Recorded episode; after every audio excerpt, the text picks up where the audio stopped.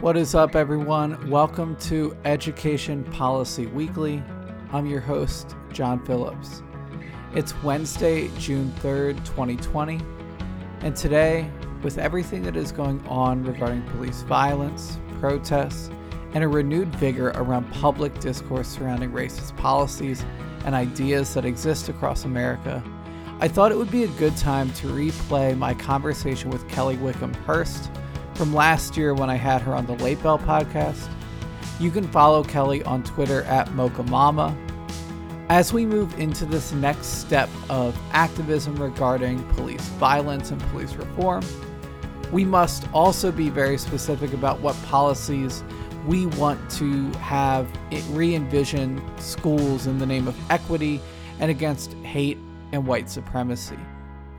As a white man, the best thing I can do is follow the lead of the amazing black activists and leaders that we have across this country right now. And for any white person listening to this, after you've educated yourself on these issues, the next step is to fall in line and do whatever these leaders ask of you. That is the best way to do good without doing unnecessary harm as well by inserting yourself and your voice into a conversation that calls for you to support rather than lead. Without further ado, here is my conversation with Kelly. Kelly, thank you so much for taking time out of your busy schedule for being able to speak with me today. John, I'm honored. Thank you. So, we're going to start off with a direct and maybe blunt question, but I think it's one that listeners need to hear your answer to. And that question is to all the teachers and all the people out there who say that the act of teaching isn't political. What is your response? Um, I usually I hate when people do this, but I, I respond with a question, and the question is: you have to t- answer me this. What's one thing that you do on a daily basis or as a part of your, of your life that is not political? Um, even things that you don't recognize as politics or policies, you you have policies at work that you have to follow. Uh, we have policies that govern us um, in all kinds of ways, and we work for the public. Uh, especially if you're a public school teacher, then um, what you are doing is political, and you probably just don't realize it. Right, and in addition to not realizing it, there's like a real danger in that too, because the second that you don't realize that the work that you're doing is, is political in nature, but also has wide ranging impacts for how your students see themselves in the world, then that takes us steps away from what we're actually able to do in the classroom and as educators doing this work in classrooms, in schools, in communities, and all over the country. That in the classroom, especially since you mentioned that, that I've never ever seen a syllabus from any educator that wasn't already politicized. Like what you choose to um, use in your classroom, all of the curriculum that we have, that's political too, even if you don't realize that it took some policies and politics to get it into the curriculum. It is. And the second that it seems like it's not political, that is because generally it is tied up in what is a elite white generally male structure that we haven't shaken up in almost a century. And the reason we haven't shaken it up is because those people who are in power, who are mostly what you just listed, white, mm-hmm. male, privileged yep. people, um, the reason that they can actually say that they don't like to be political or get into politics is because the policies are working for them. They actually set you up in a way that allowed you to be completely numb to the fact that you have been benefiting from it. So it's it's once your eyes are open to that, you actually can't unsee it.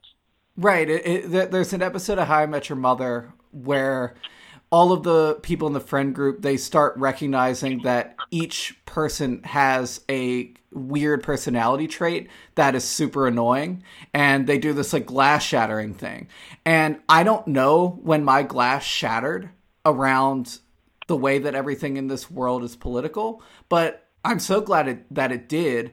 And I'm also deeply saddened that it took until I was in college for that to happen. Like, that is an indictment. And if you go back and you look at the elementary school, the middle school, and the high school that I went to, you would find that in terms of ratings, that my schools rate very well, like top of the public school list in Pennsylvania. And yet, that is such a shame that you are sending kids to some of the best colleges in the country. You are priming them to go do good work, but you aren't activating them. And to anyone that hears this and says like, "Well, I don't know if I want my student to be activated." Like, well, guess what? Do you want your student or your child to be someone who cares about others and who is empathetic and compassionate and loving and does work that matters and changes the world for the better? Or do you want them to go become an investment banker? And, you know, I suppose that that's your choice, but I'm getting increasingly tired of acting mm-hmm. as though I'm crazy for thinking that I want more people in this country who care about others and want to help others. Yeah, but isn't so that is the nefariousness of, um, and I'm just going to name it, white supremacy. Mm-hmm. That what the supremacy of whiteness does is that it actually it keeps hidden from many of us how it's been operating um, to benefit people. So it this it's very complicated. It's very sneaky. We have to have an understanding of the way that that even our I mean my own college education was a at a predominantly white institution and that part of like that was political too and i knew that if i wanted to know my own history that white that white eurocentric history was just it was standard. It was regulated and everybody needed to know it. But if i wanted to know anything about being a black woman in america it was an elective course for me. And so i have to i had to elect to learn about it. And then that led me to unlearning a whole bunch of other stuff. And that has not stopped. And i don't think it will. And quite frankly, if it does, then I'm done learning. And I'm going to be useless. Um, but it that was even supposed to be hidden from us in our undergraduate degrees in order to teach. And I think that it makes sense to understand how that happened, what was the history that made us this white educational institution in the United States in the first place. Um, and if we don't do that work, then of course we're never going to see it. But we've got to look at history in a very different way than we have been and use the lessons that we can pull from the sheer amount of unlearning that needs to be done. Like everything that we need to unlearn, there are probably two, three, four, five people out there. For every person that's unlearning something, there are four or five in this country that believe every single thing that they heard. And and think about like yeah. Oklahoma and you look at what they were fighting to do to whitewash history that is already whitewashed. I mean, the audacity to say, yeah, yeah, we don't want certain pieces of history included in a narrative that was already written by and in favor of whiteness is shocking to me. And so instead of us assuming that at some point people are just going to be like, "Oh, okay, yeah, what maybe we can rethink this stuff." We need to be loud about it and we need to be assertive in our passion and our care for a generation that we want to not have to unlearn the things that we had to unlearn. Well, it, so it's it's interesting you use Oklahoma because I have just been talking about this um, and about the ways in which now, of course, I run a nonprofit called Being Black at School, and and obviously that's my advocacy lens. Um, but I also would be doing a disservice to other people of color to ignore their role in history, both um, in racist things that have happened to different uh, races, as well as the resistance movements that they've been a part of. And it was this year that Oklahoma, uh, a school district, said that students could not wear their native regalia at a graduation. And I think that it, when we think about this is something that sh- we would have thought happened a very very long time ago and you could draw straight lines from from the carlisle schools and from any of the um, ways in which the churches in this country were given diff- different denominations of churches were given different native american tribes to and i'm going to put this in air quotes take care of and what that meant was stripping them of their culture cutting their hair refusing them to do their language separating them from their families, But that's something that has been going on for hundreds of years. And here we are in 2019, and we're still making a political statement by saying that they cannot be fully themselves on a graduation stage. So even, even that history is history many people don't know. And that moment, it's also such a like, white people love their power moves, right? And that is such a power move, but it's also so saddening. Like for for me, like when I graduated from college, like I'm the first person in my family to ever do that. And that moment meant everything to me. And I can only imagine for people who overcame a hell of a lot more than I had to, those moments of graduation yeah. are moments of celebration. And to right. infringe upon that moment that you and your family would remember for the rest of its life is so it's galling in a lot of ways and it, it leads me to a topic that I think is really, really important for us to to name and to think about. And so you spoke about your nonprofit, and one of the things that being black at school names is this idea that when we are pushing back against a lot of this white supremacy that has infected our schools and our country, that this work does not just happen in classrooms but it also has to happen in larger communities and in city halls and state houses and everywhere. What from yep. your time in education or just from your lived experience showed you that this is the reality that we are facing? Uh, you know, I was just thinking first that I was also the first college graduate in my family, and uh, what that meant for me was very similar to what it meant for you. And it was because my father didn't graduate high school because they shut down his school um, after Brown versus Board of Education. He went to an all black school. That was his entire experience, and he didn't graduate at all. Um, I'm going to layer something on top of that, and that's the fact that I got pregnant in high school, and that was not an excuse, according to my father, not to go get a college degree, um, which I didn't fully appreciate until, oh, I would say in the last 10 years of my life. Right. That I started to understand how history has affected him and what it what it did in his expectations of me and how I was you have all these opportunities he's he's like I'm not letting you waste it. So I think that what I've learned is that it is all community based driven. Like everything has to happen in communities and some communities are really well organized and know how to fight against it. But I think we also have to give credence to the fact that white communities are also very well organized.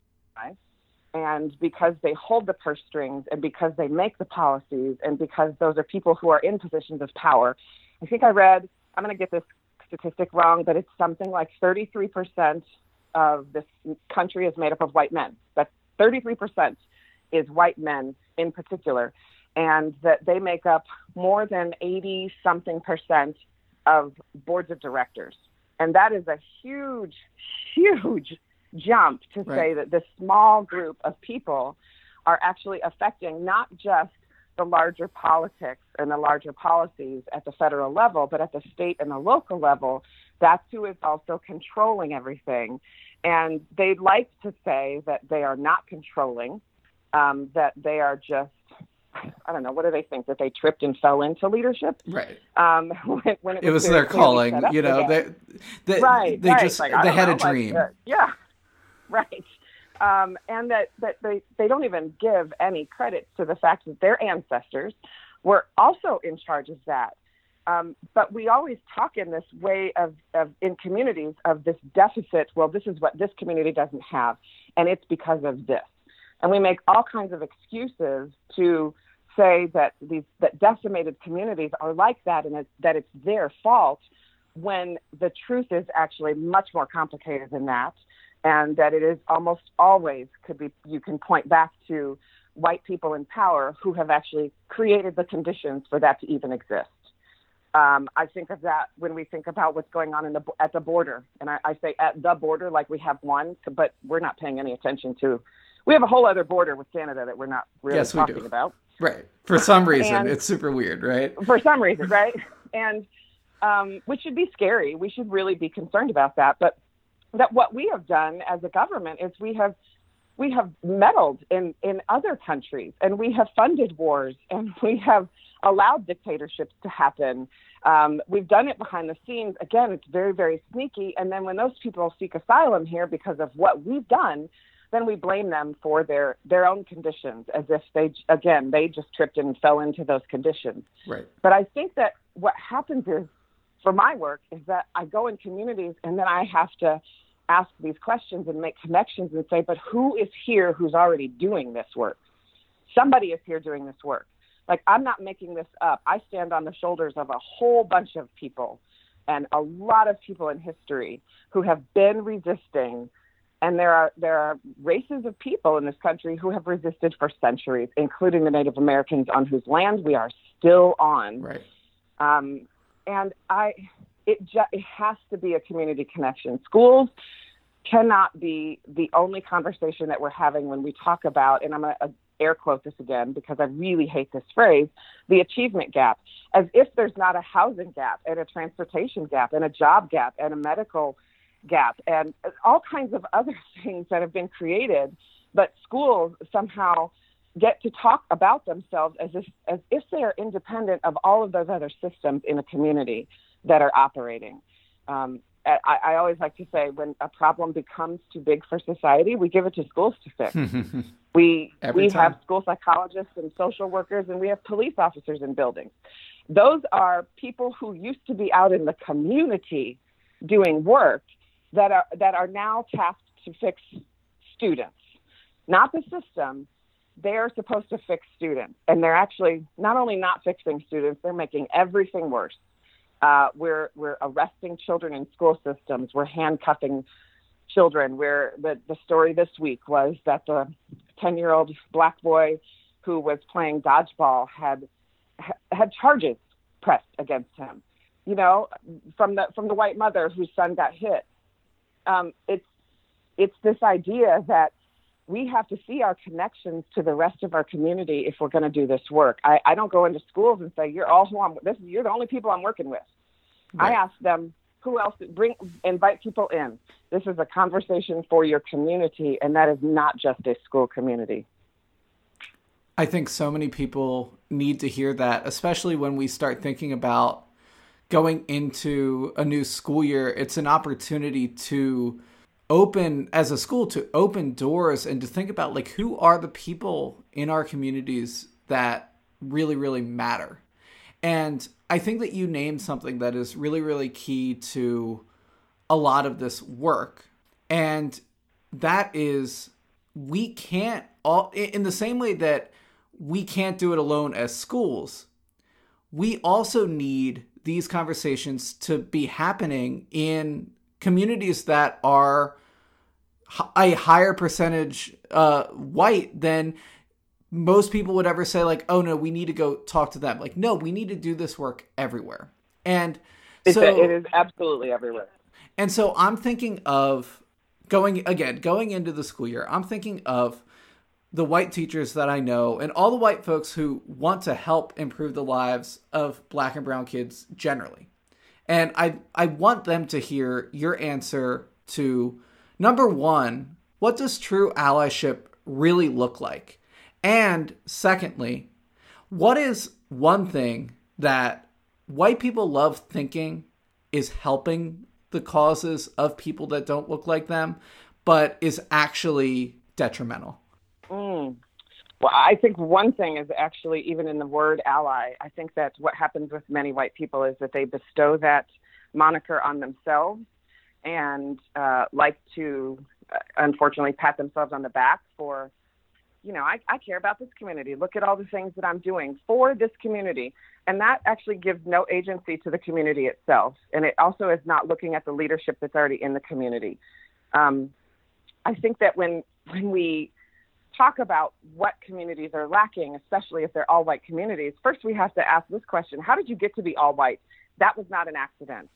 Your ancestors found ways in which to move you apart from these other people of color in this country to even create an all white environment. Yes. So look at your own history. Look at the history of your school districts and how you came about and how you've been operating. Um, and I also always point to um, there's a great book by Louise Derman Sparks who does anti-racism work and anti-bias work. Um, she started doing it in uh, the preschool um, systems. Is that she's got a book called "What If All the Children Are White?" Like there's there's work to be done there too, because what if what if your whole community is white? You have to reckon with how you got there. You have to reckon with well, my family's grown up on this land, or I'm a you know X generation person who's grown up here, but how, how did that happen? And also, who were the people that you actually moved off of that particular land? And who are the people that you spent time getting away from? If you don't talk about that stuff, you'll never ever do any other kind of internal work. Um, I also, I, I usually tell people I hate the word ally because allies can opt out, and they do all the time. They they do what's comfortable, what they feel like is going to protect them and keep them uh, in their proximity to whiteness and what it offers to them. I want an accomplice in this work. Yes. Because accomplices, they know that they have to put their bodies on the line. They know that they have to put their reputations on the line. Um, and you know, the, the, phrase I usually use is accomplices will help you hide the body. Like I right, their, their their name is on the rap sheet, hundred percent. That's right. That's right. And and you, you only become an accomplice when what you're doing is you are ceding power and saying, this is shared here. Like, I am not going to come in and tell, tell this community how to fix their community when my people broke it.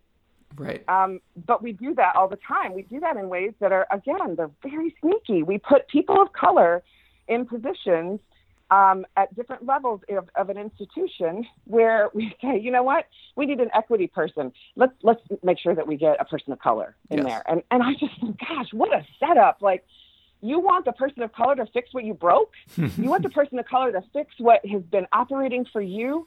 White people in institutions and white whiteness will actually shut them down every single time, and they will find ways to operate that protect themselves. They'll say, we don't have the money for this we don't have any funding for this. You fund what you what you value. If you look at your values, that's where your money goes. And we're not doing a great job, not just in education. I would I blame every system. I name yes. every system here.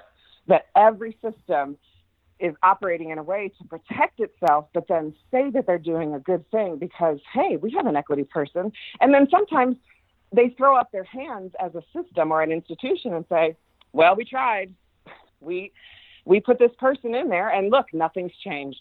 Our scores are still the same.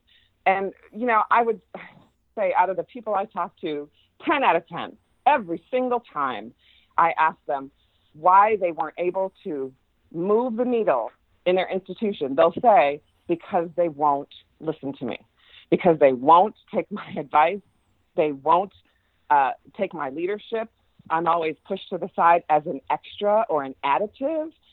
Allies are, are think of themselves, I believe, as an additive. Like this is the thing that we're just going to sprinkle on top. And accomplices are like, I'm in the work. This is what I'm doing, and I am taking my leadership from this particular marginalized community, whether it's a community of color, whether it's someone in the LGBTQIA community, um, whether it's in the disability community. Those are the people you have to listen to. And if we take care of the most marginalized people in our systems, in our communities, then we actually take care of everyone. And whiteness doesn't want us to know that, and it doesn't want us to, it doesn't want to give up any power to yes. make that a possibility. Yeah, as as you were talking, all I could think about was how many moves are made, and this is micro political all the way up to federal policy. All we are, all people are trying to do more often than not. People that aren't accomplices, like you said, they want to make themselves look good and to say like, well, yep. yeah, like we wrote this policy and I we think it's a step in the right direction. But they don't want to give up the power and to actually change transportation policy, to change schooling policy, to ch- again, we can name every single facet of American life. If you wanted to change all of those pieces of our society, you could, but it would involve you giving up power. And we have teachers that are unwilling to give up power. They entered this profession, as gross as it is, they entered the profession because they like the idea. They may not name it, but they like the idea of being in charge of a bunch of people that can't do anything to them. And yep. that runs all the way up to some of the people that have the most power in the public and private sectors in this country. If they wanted to solve this work, a lot of this work, they could. They just don't want to. And we just need to be pointed about that. I'm tired of acting like everybody has good intentions. Forget that. I'm done with that. Mm-hmm. I'm very tired by it. Yeah. I don't assume good intentions because it's never ever defined um, what intentions are. But I think that's a part of what's having us sort of uh, stop having good deep conversations about this is that we sometimes need to ask in a conversation, like, what is your definition of this? Because we're operating from two different perspectives. Um, and I think that for, for many white people, they think they believe that their intentions are always good and they're always pure because they haven't done the work to peel this all back and say, oh, wait, how am I operating out of a system of whiteness to even look at this? Like, how is my lens preventing me from seeing that the actions that I'm I'm currently doing are are stopping the work. So it's, it's and I say that to just say, you know, this is there are systemic levels to look at this, there are institutional levels, and there are personal levels. And it's a combination of all three. It's not just one thing that's going to get us there. We've got we've got to be doing work at multiple places. And that work can be daunting and it can be big, but it's the only way to get us where we need to go. And that leads really nicely into another idea that I think that people will want to hear from you. And so we're about to start a new school year and even though I don't really feel like refreshed and ready to go into it and maybe that's what most people feel, I don't really know. But it is an opportunity to reframe the work that we do and make sure that we are operating as effectively for the students who need us the most as possible. And so, mm-hmm. for in your mind, if you could give three pieces of advice to either teachers or principals or community leaders that are involved in schools, what are three pieces of advice that you would give to those members of the work to make sure that they are able to start this year off as the one where we do our best work? Mm. Uh, the first one is to ask the right question. Well, that's plural. Question. Ask yes. the right questions because the wrong questions uh, have been getting us the wrong solutions for centuries here. Um, and when we look at our data, and schools are inundated with data, we have all kinds of ways to look at the data that we're given, but we're not asking the right questions about that data. And so much of that comes from the narrative from the community whose voices have been um, silenced and actively shut out. They're saying it, but schools aren't listening to it. So I would I would say you know investigate the questions you ask around your data. Um, and if you don't think that you're doing a good job, all you need to do is ask a person from a marginalized community who uh, has no ties to you. And the reason I say have no ties to you is because another layer of what happens in institutions protect themselves as much as they can as well. Um, the second thing is uh, I've been I've been really chewing on this second one for a very long time, and I haven't figured out a way to verbalize it, but I'm going to try. And that is this idea that um, we have to all be kind, uh, both in schools um, to one another as colleagues. That kindness is the thing that's going to save us, and kindness is a band aid that goes on a broken arm. Um, I think that the way that we talk about kindness in schools or we do kindness week that is not listening to marginalized communities, it's so shallow. There's no depth there. And it's, it just sounds horrible to people who are actively being harmed, um, to violence that is happening to those marginalized communities. So I think we need to like investigate this idea of kindness and what does that ideology really mean uh, and what does like if we're going to be like kind but also be anti-racist how do you how do you jar those two things together? And then um, the third thing and i think what these all have in common is that these are all things that are that can be weaponized is this idea that when you get into a school system if it's your first year there or your first year in a new place is that the idea that we're all a family. We we're not a family. My family does not treat me the way every institution has ever treated me. Right. Um, my family does not put parameters on me. I can show up as who I fully am without without trying to make it palatable for whiteness. Um, so the, the, families are families, and schools and institutions and places of work are that's what they are. We have to name them what they are because what the expectation is is that if we can get people to buy into this ideology that we're all a family, then we actually have to take a whole bunch of crap from people and we don't get to get down into like the real issues that are happening because we all have to be nice. This goes back to that kindness thing. Um, this new teachers moving into buildings are so afraid, and I get it. I everyone remembers their first year, and I remember just looking around and thinking, okay, I have to do what everybody else here is doing, and I've got to do it just like they do it. And there's something that happens, and I don't know what the magical year is for everyone. It's all different, but at some point you go, wait a minute, my voice sounds different, and I don't want to do it this particular way because we've always done it. I think you should we should all push back on that when we hear it. Well, we this is how we've always done it. Well, okay, why have we done it that way, and who's been who has been benefiting from doing it that way? When we ask questions like, okay, here's a new policy, who's this going to harm, and who's this going to help? We got to ask that with every single policy, which goes back to your original question about politics, right? Everything helps some group and harms another group. If we can answer that question about who's going to be harmed and what that's going to look like for them, then we can't do that policy. Then we we have to start over and ask why we're trying to implement that particular policy in the first place. Is it because we want that power? Is it because we want to control? To go back to your question or your statement about, you know, there are there are teachers who just want power. We have all met them. Right. Um, we've all been we've all been challenged by them that hopefully we're not them, but those are the people that get into those positions and go, we're going to do it this way forever because I'm the boss. You know, I've I've heard teachers say things like, "Well, I don't have to respect kids; they have to respect me."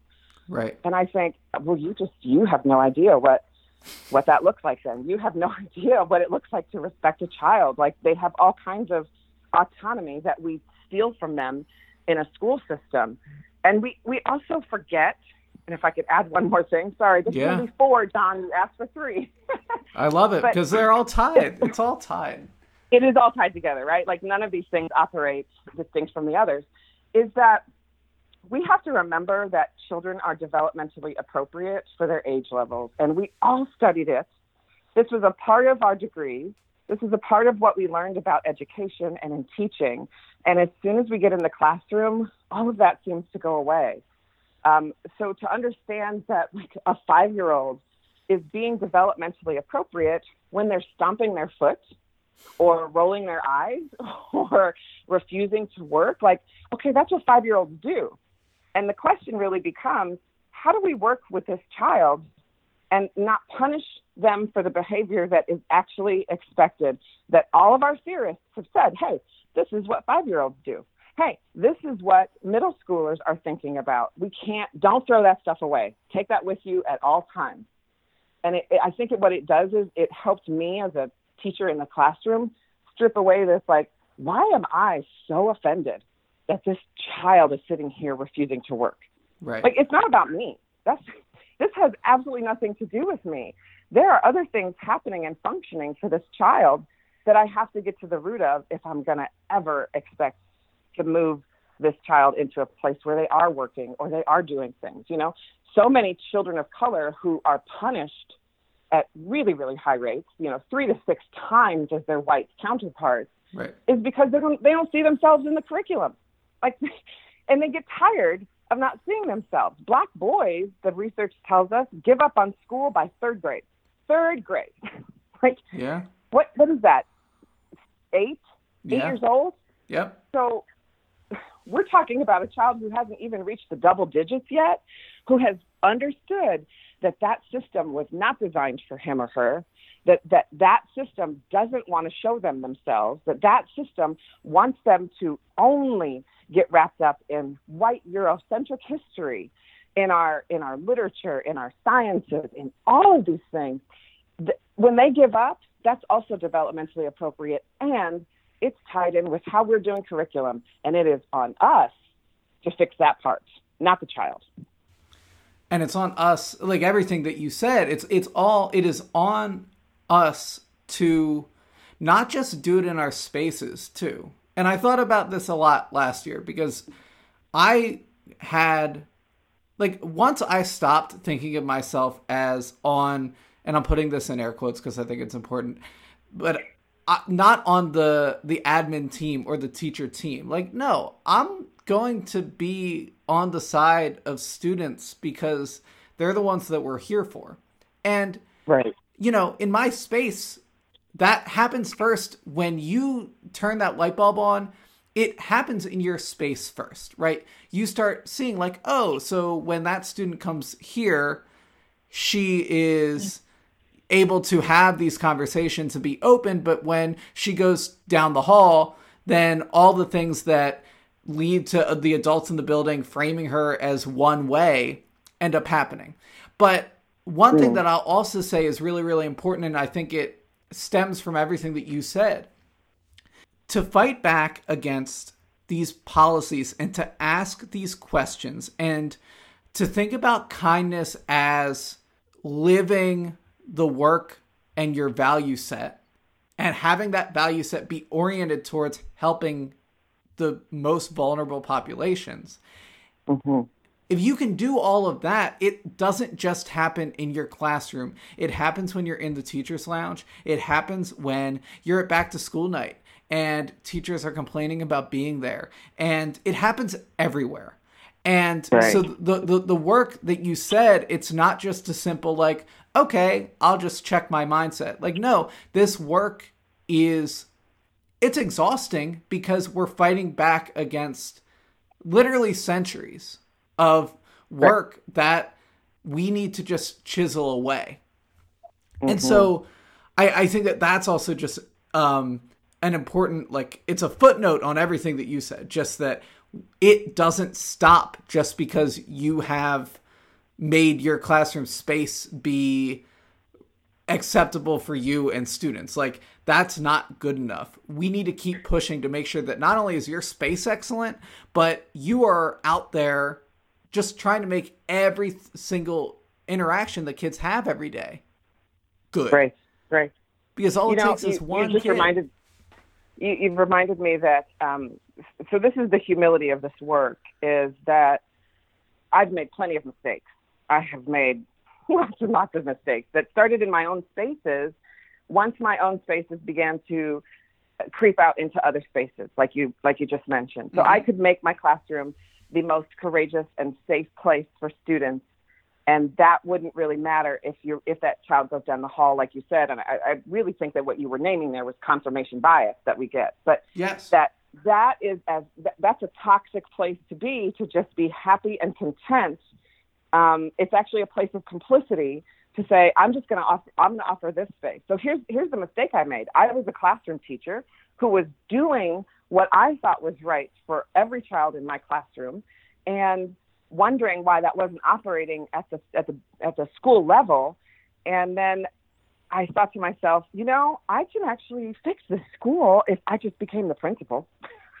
Which it's okay if you laugh at me for that because I laugh at myself because it, it was an absurd thought for a 25 year old who was, uh, you know, I was the department chair, the youngest department chair, thinking I can make now I can take this into this space and so I worked on that and then thought, well, I can take it into the larger space. The problem is, is that I was actually operating against a whole system and I wasn't just in my classroom anymore.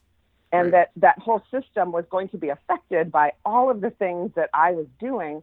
But what I learned was that the system continues to protect itself because white people are still in control and in, they're in power. So when I became a part of an administrative team And I wanted to be an, an anti racist. I wanted us to look at bias. I wanted us to question why there's such disparities.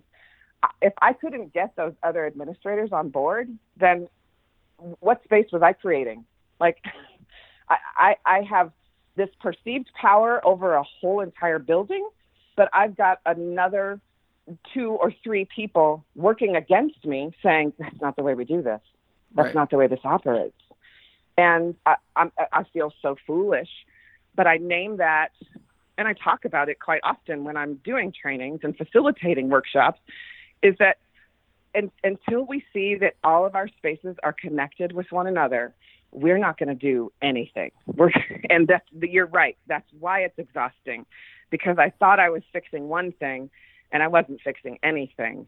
Um, and I needed to do it very differently. But that's also why, after 23 years of spinning those wheels, I finally said, I cannot fix this from inside the system. I keep getting punished. I keep right. getting my hand slapped. I keep being told, hey, I know that we gave you this data that's broken down by race, Kelly, but don't talk about race when we're looking at the data. I'm like, how do you do that? How? Like, how do I take my car to a mechanic and say, yeah, I know this is the problem here, that my brakes aren't working, but do not talk to me about fixing my brakes? Like, that makes no sense. It's it's like, like the the game show where you what is it pyramid where you can't say the thing that yeah, the person it, actually has to yeah. guess. Oh, Wait, oh my god! Password? I don't know. Right. I don't know, but I know what you're talking about. Yes, yeah. we, we can't even name the thing, and that that if you do name race, this is what I tell people: if you want to get into this work, if you want to finally start to peel back and and dig down and do this really really grueling work of anti-racism, uh, you've got to name the things. And when you do that, you will be called a racist. I mean, I was called a racist yesterday on Twitter. Like yesterday. I, I can almost tell you that like on a weekly basis. Like, yep, there there was somebody that I had to block who right. called me a racist for naming a system that is protecting white men.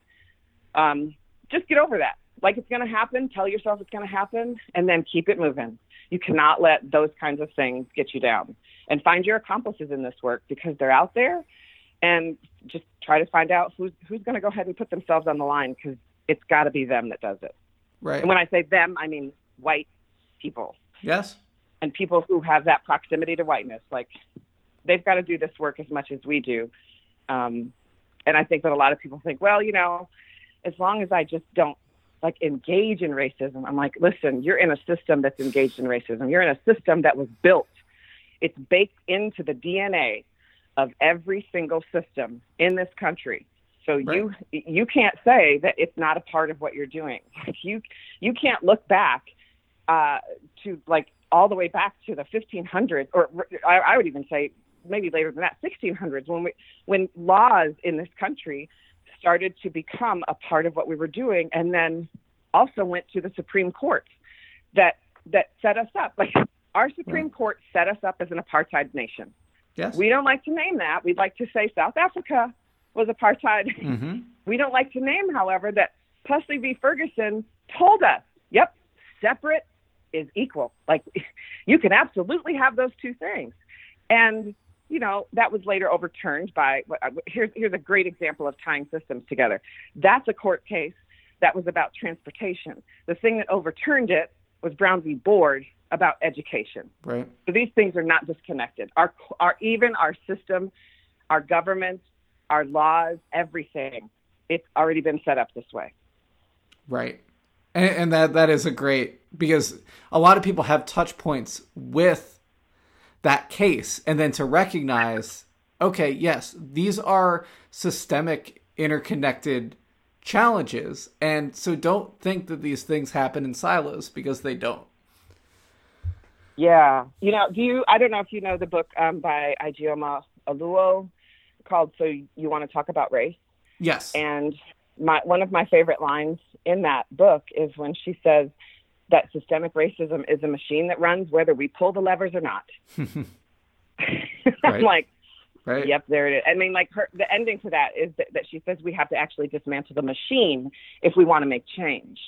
So even when teachers say, I'm, I'm not pulling the lever of racism, if you don't want the machine to run, you got to interrupt it. You got to stop it. Right. You got to get 100 people on the tracks. And even then, there's a there's a risk that you end up running. And some people are going to get like you spoke to it wounded you over 23 years of continually trying to do the work and continually being a part of this larger system where there are just so many defenses up and so many shields and so many weapons that they have at their disposal that it weakens you over time because it is really hard to wake up every day and know I'm fighting for the right things, but I'm not in a position to actually not get hurt by this myself and to not have the people that I care about get hurt too. It's exhausting work, right. but the more people that we get to understand that we need to dismantle the whole thing, then right. we can start actually seeing that change and that progress. Yeah, and it's such it's such a gift when someone tells you, "Here's how I've been harmed." That's a gift. And instead of being defensive, if we could reframe it and say, look at this gift before me that uh, another human being is actually telling me about the harm that they've experienced and that I could have the power to change. It, it's a gift because lots of people of color are sick and tired of talking to white people and won't do it. Yes. And will say, I- am done. I'm, I'm, this is Which I understand. I never blame a person I do too. There's another yeah. great book by Reni Eddo-Lodge that says uh, why I'm no longer talking to white people about race. Yeah. Um, so the fact that some of us are still in this should be a gift and it should be seen as such and it Truly. should be that should be lifted up and to say what a gift that these people said that they're being hurt and that we have the power to actually help how can we respond differently instead of being so hurt and in our feelings about it well i think that that's an optimistic note to end on and I appreciate you taking your time out to speak with me. It means the world. And I think that everyone listening to this is going to take a lot away from all of the wisdom and all of the honesty that you shared today. So, Kelly, thank you so much. Thank you, John. I appreciate that. Thank you so much to Kelly for that conversation from last summer. If you want to support to her nonprofit, Being Black at School, then you can go to the link that is in the description box for this episode. If you want to support the protests that are currently going on across the country, there are tons of places that you can donate money to. There are protests happening every single day, and there are always black voices to amplify. Keep fighting for change. I'll be back next week. Until then, thanks for listening.